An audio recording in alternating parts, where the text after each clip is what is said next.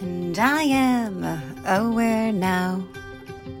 Aware Now, the official platform for causes. Tune in and turn it up as we raise awareness, one story at a time, for the causes that tie us all together.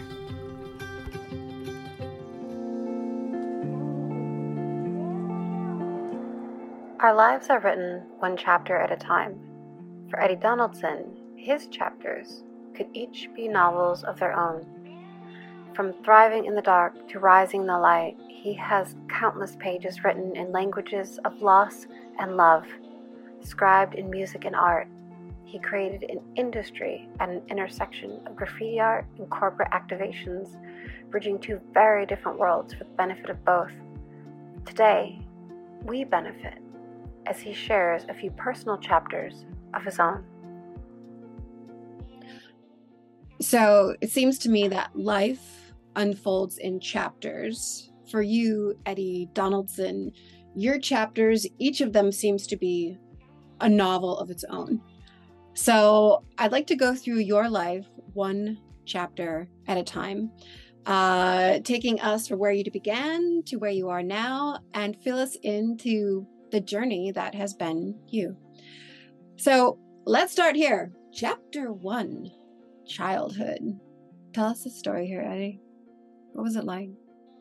Well, uh, you know, as some of you know, probably I'm from Louisville, Kentucky. So I grew up in a small town. Uh, was a single child, or an only child to a single mom. Um, you know, and it was life in Louisville. I uh, went to private school, Catholic, all males Catholic school for high school. Played every sport possible that I had time for, um, and was a little preppy kid. You know, wore turtlenecks and moccasins and corduroys, and you know, fashion was everything for me. Uh, my mom worked at a place called Starving Artists, which was an actors theater of Louisville, so I was around a very eclectic group of people. Like her friends were anybody from musicians to actors to business people. So I was lucky to have that like super diverse background so I could understand different cultures and different religions and different races from a upfront and close up close and personal perspective. Mm-hmm. Mm-hmm.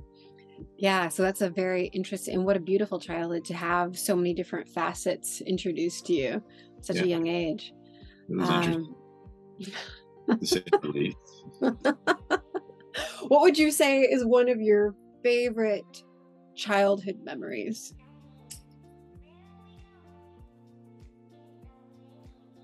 I mean, there's so many that I'm not going to give one. I mean, just, you know, I lost my mom at 16, so I would say eating breakfast at my house when my mom would cook breakfast for me, you know, just or dinner, being at home. Mm-hmm. Mm-hmm. But then there's also things that kind of stand out. You know, like I was talking to somebody the other day, and like when I joined the basketball team and the football team at Trinity High School, I just remember walking in that locker room and seeing like respect, loyalty, and integrity on the wall, and like how that was a, a, a level up, or you know, like a, a, you know a step forward in, in my adult my adolescence. You know, and then there was a time where when I went to St. Francis, our eighth grade retreat, I snuck alcohol on the retreat, and I got a bunch of us drunk um, for probably some people for the first time. And we all got in trouble when we weren't going to be able to graduate. So my mom went to the headmaster and was like, no, my kid's graduating and so are the rest. And it just was really nice to have a mom that just, just had your back like that. You know, like I wore my tuxedo and went on stage and took my abacus and all my friends took theirs and it was just you know proud moment of like oh shit you know like wow mom's has got your back even when you're dead wrong you know? So i have so many uh, memories you know? Mm-hmm mm-hmm. Go for 20 minutes. Well um let's so so let's talk a moment uh chapter two. Let's talk about your mom. Let's talk about gloria. Let's talk about the loss of your mom Yeah. What happened? Well, uh, one day I was at school. I was coming home to buy a new Volkswagen Scirocco, right? That we had been seeing on my bus route for months, and I was just turning 16. And I was all excited because we were going to go buy it that day. And I pulled up to my house, and there was a bunch of BMX bikes on my porch or in the front yard. And I was like, "What the hell are these kids doing in my house?" Before I get home, doors open. I walked in and found out that my mom was in the hospital.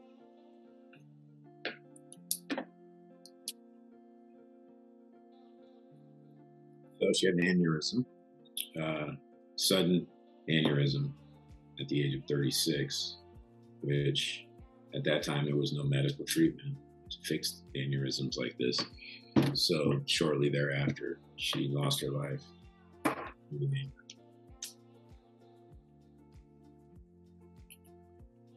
Uh, just based on the childhood memories you shared, um,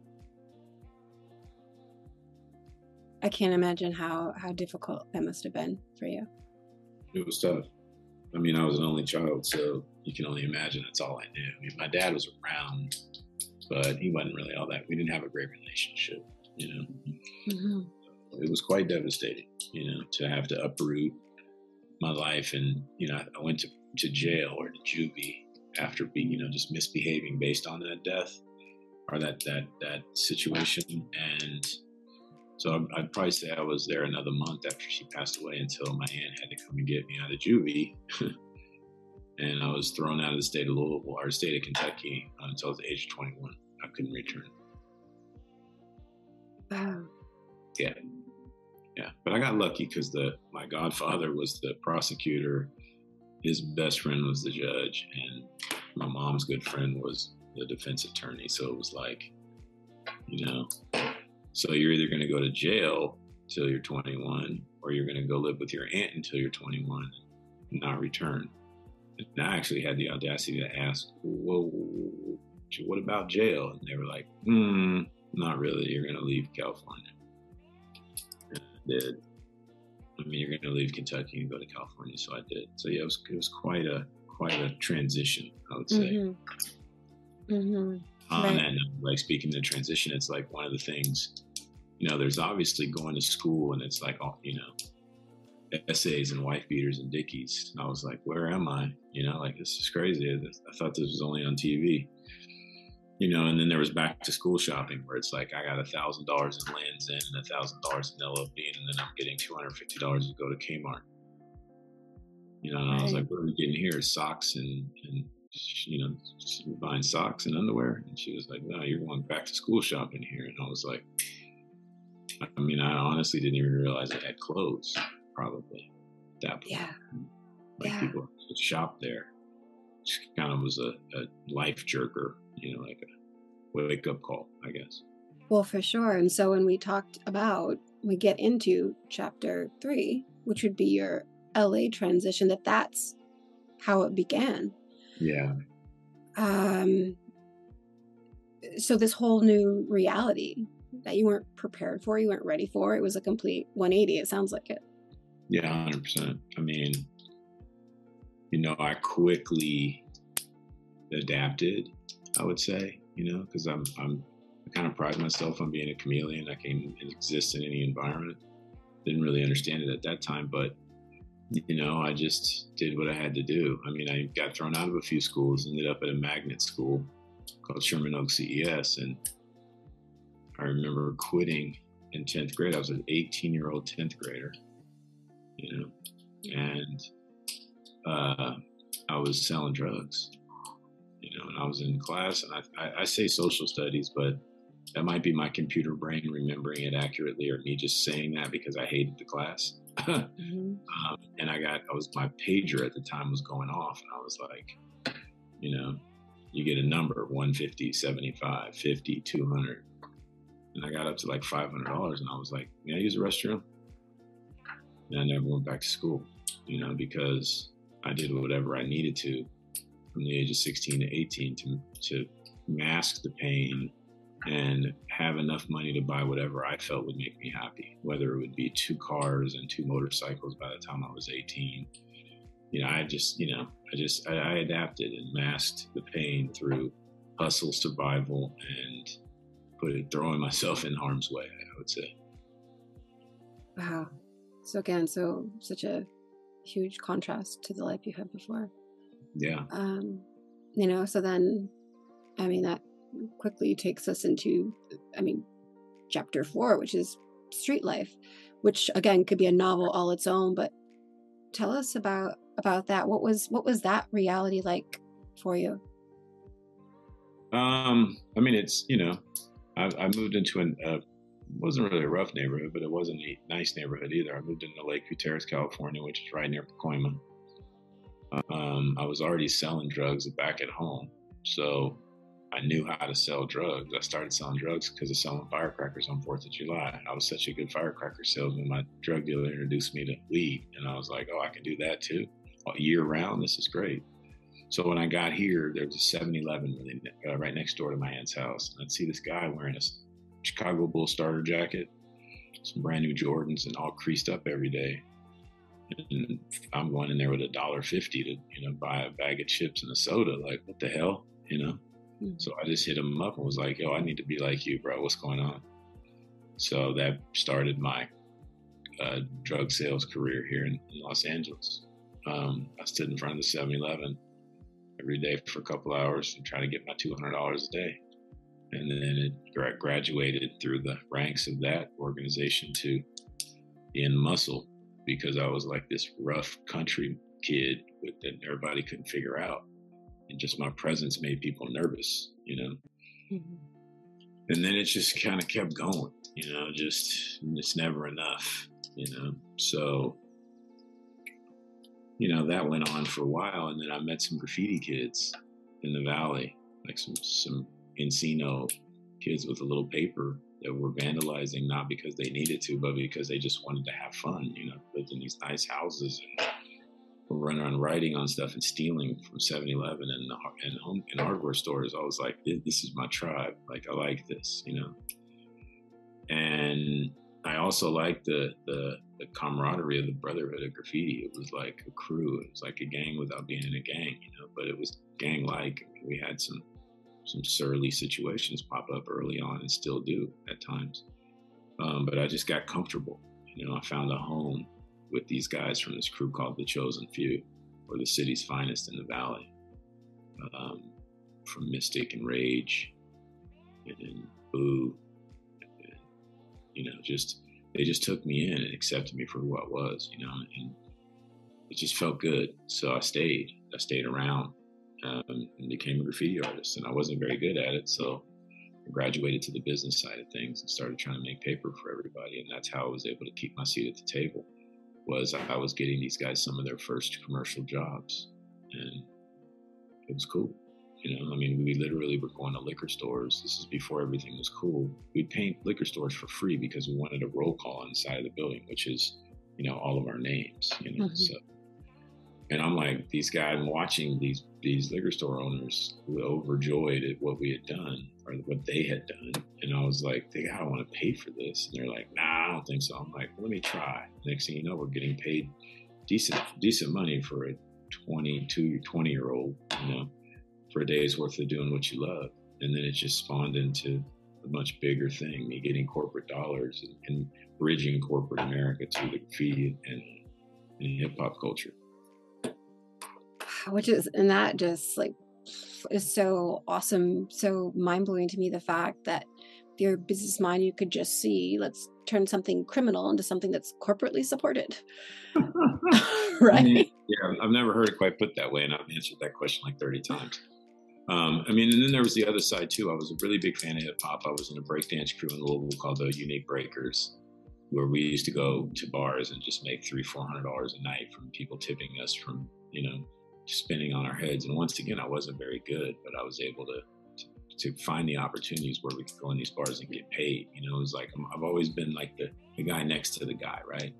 So, out of my love for hip hop, I started a, a street team company called called Gorilla One actually, and we worked for most of the major labels in the '90s on the hip hop side. So we worked records for all, you know, no need to name drop, but every major label in the '90s and the birth of hip hop here in Los Angeles. So you know, from Ruthless Records to Bad Boy Records, you know, to and we didn't ever work with Death Row, but you know, East Coast and West Coast. You know, we had a sweet spot with bringing East Coast bands here in LA to perform live. You know, mm-hmm. um, and also work the records at radio and retail. So I, I, I, had the street. It just helped with this me. It helped me stay stay valuable and relevant in the streets because I had the graffiti artists on one side, which were helping me do all the work for the labels.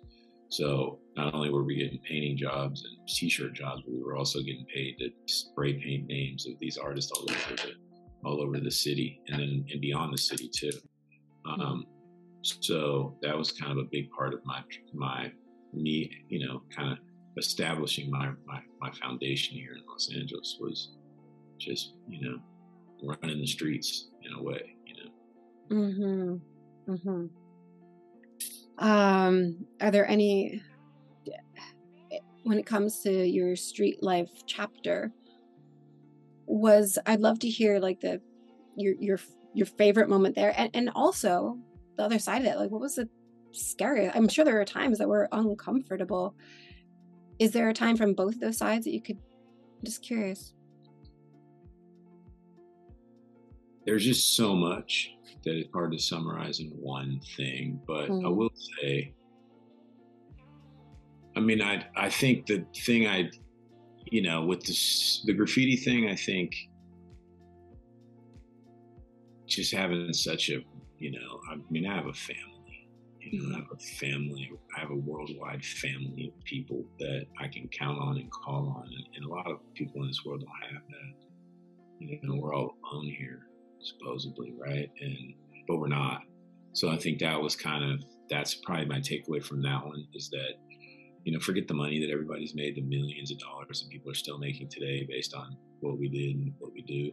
But for me, it's just about the brotherhood, you know, and we've lost a couple of those brothers, you know. But I think that was that would that's what I take away from graffiti. And on the music side, I think I stood next to so many famous people when they were not famous the likes of like Nas and Jay Z and Biggie Smalls and you know the Tupacs. It's like I'm in the room with these guys when they're as hungry as they've ever been because they're not there yet, and that shit's contagious.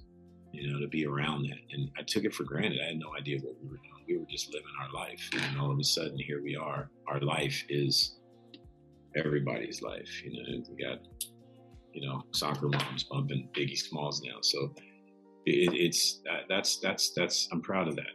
You know, I'm really proud of that. You know, not that I figured it out; it, it figured it out for me. I'm not a genius, but I'm, I'm, I'm grateful to have been there for the birth of for the birth of some of these these things and people and places. You know, um, on the bad side, I mean, you know, shit was dangerous. You know, I'm, you know, now that I'm sober again because I've been going in and out forever, but now that I'm sober, you know, the shame and humiliation pops up on some of the things, some of the, know, just the lifestyle that, that I chose for so long, the things that I did, people that I might have harmed or hurt, you know, whether directly or indirectly.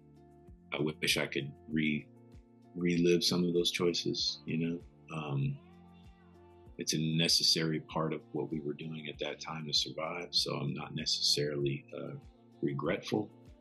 Um, because you know I walked a fine line out there. I was always respectful and decent, but dangerous. You know, and that's that's a a fucking task within itself.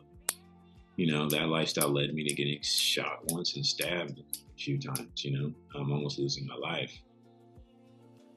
But I don't necessarily regret that part as much as some of the things that I did to other people or in other situations I found myself. You know, I put myself in a situation. I put myself in harm's way.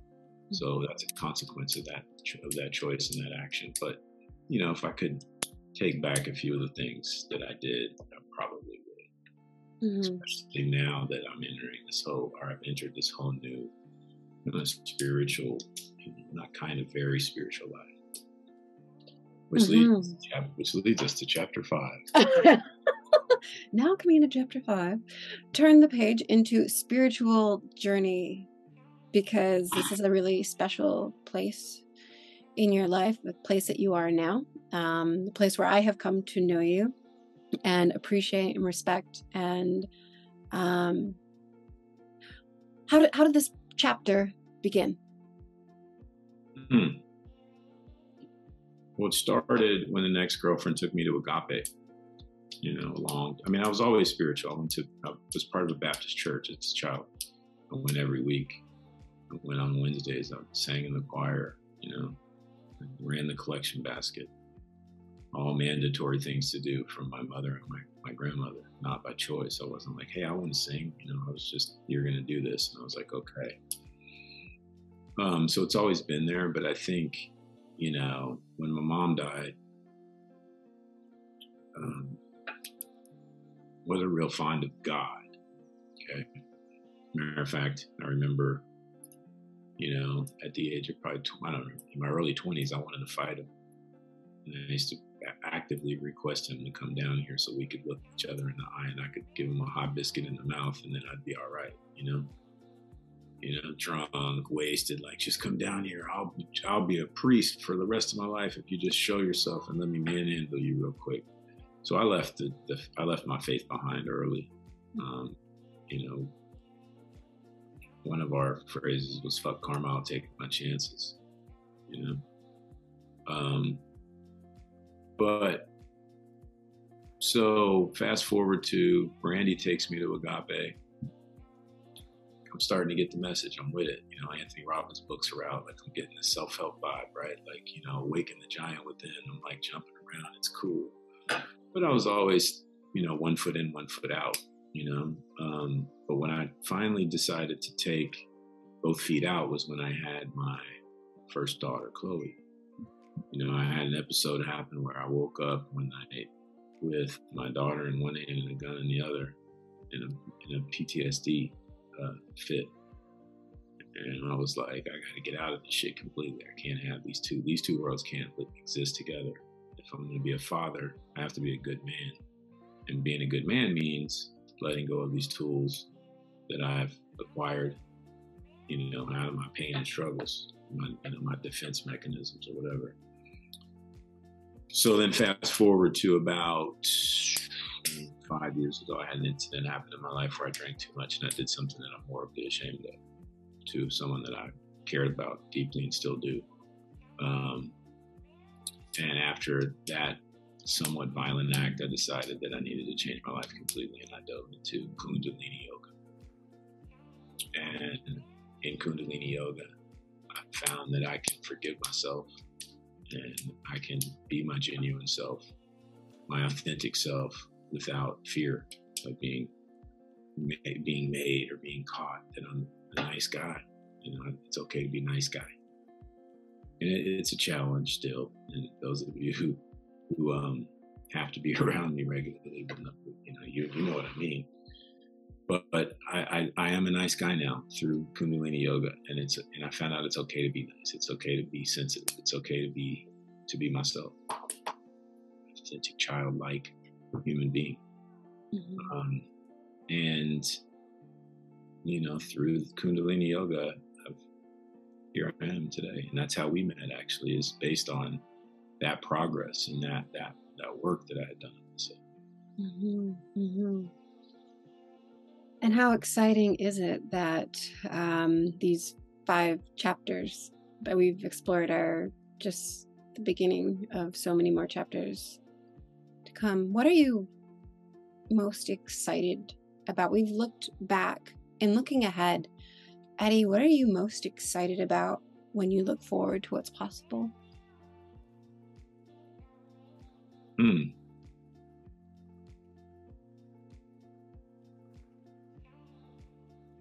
A good question.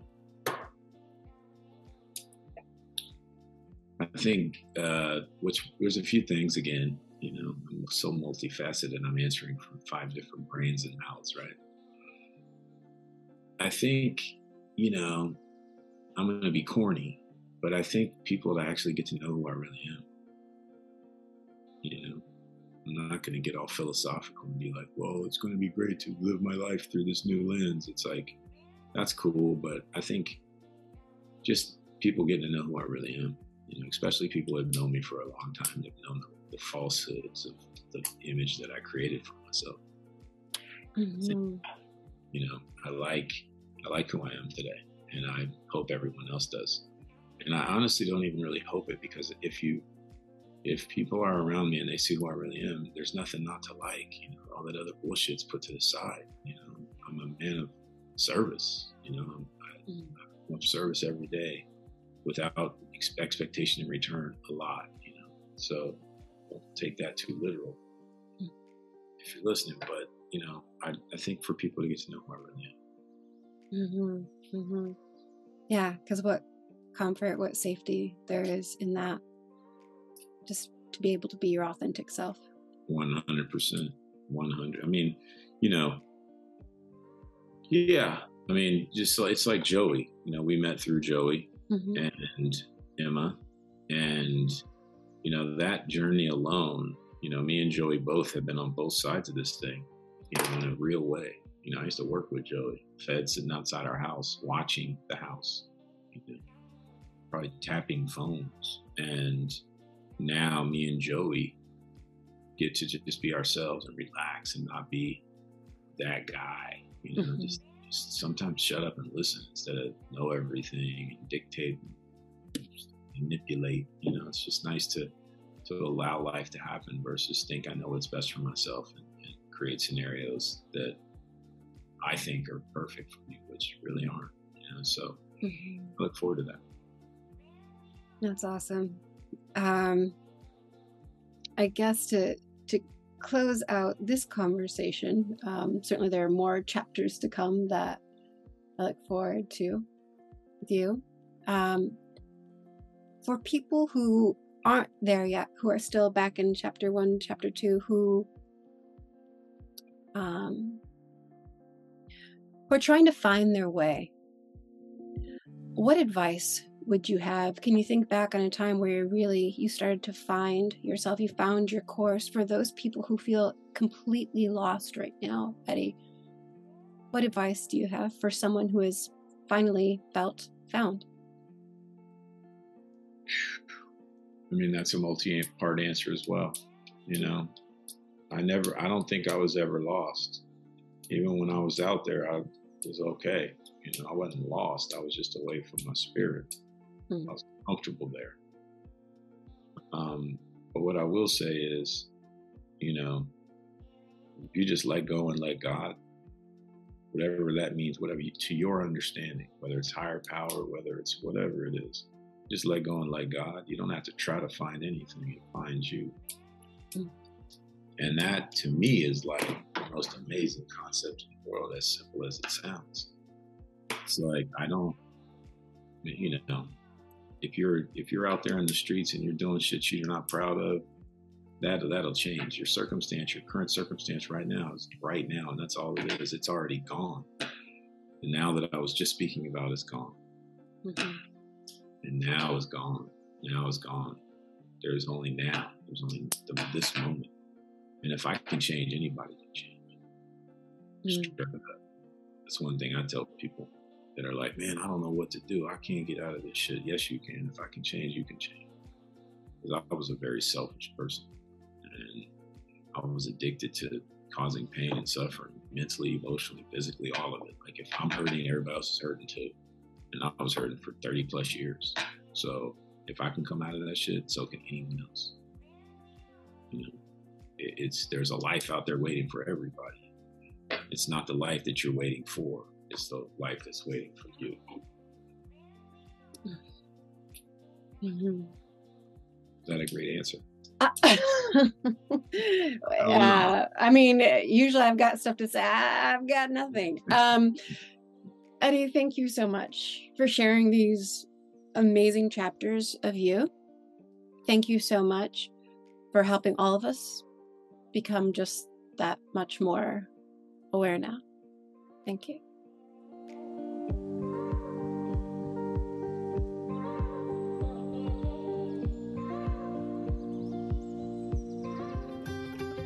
Tune into our podcast, subscribe to our magazine, find us and join us online. Visit IamAwareNow.com. We will no longer wait for permission to change the world. Together, we are aware now.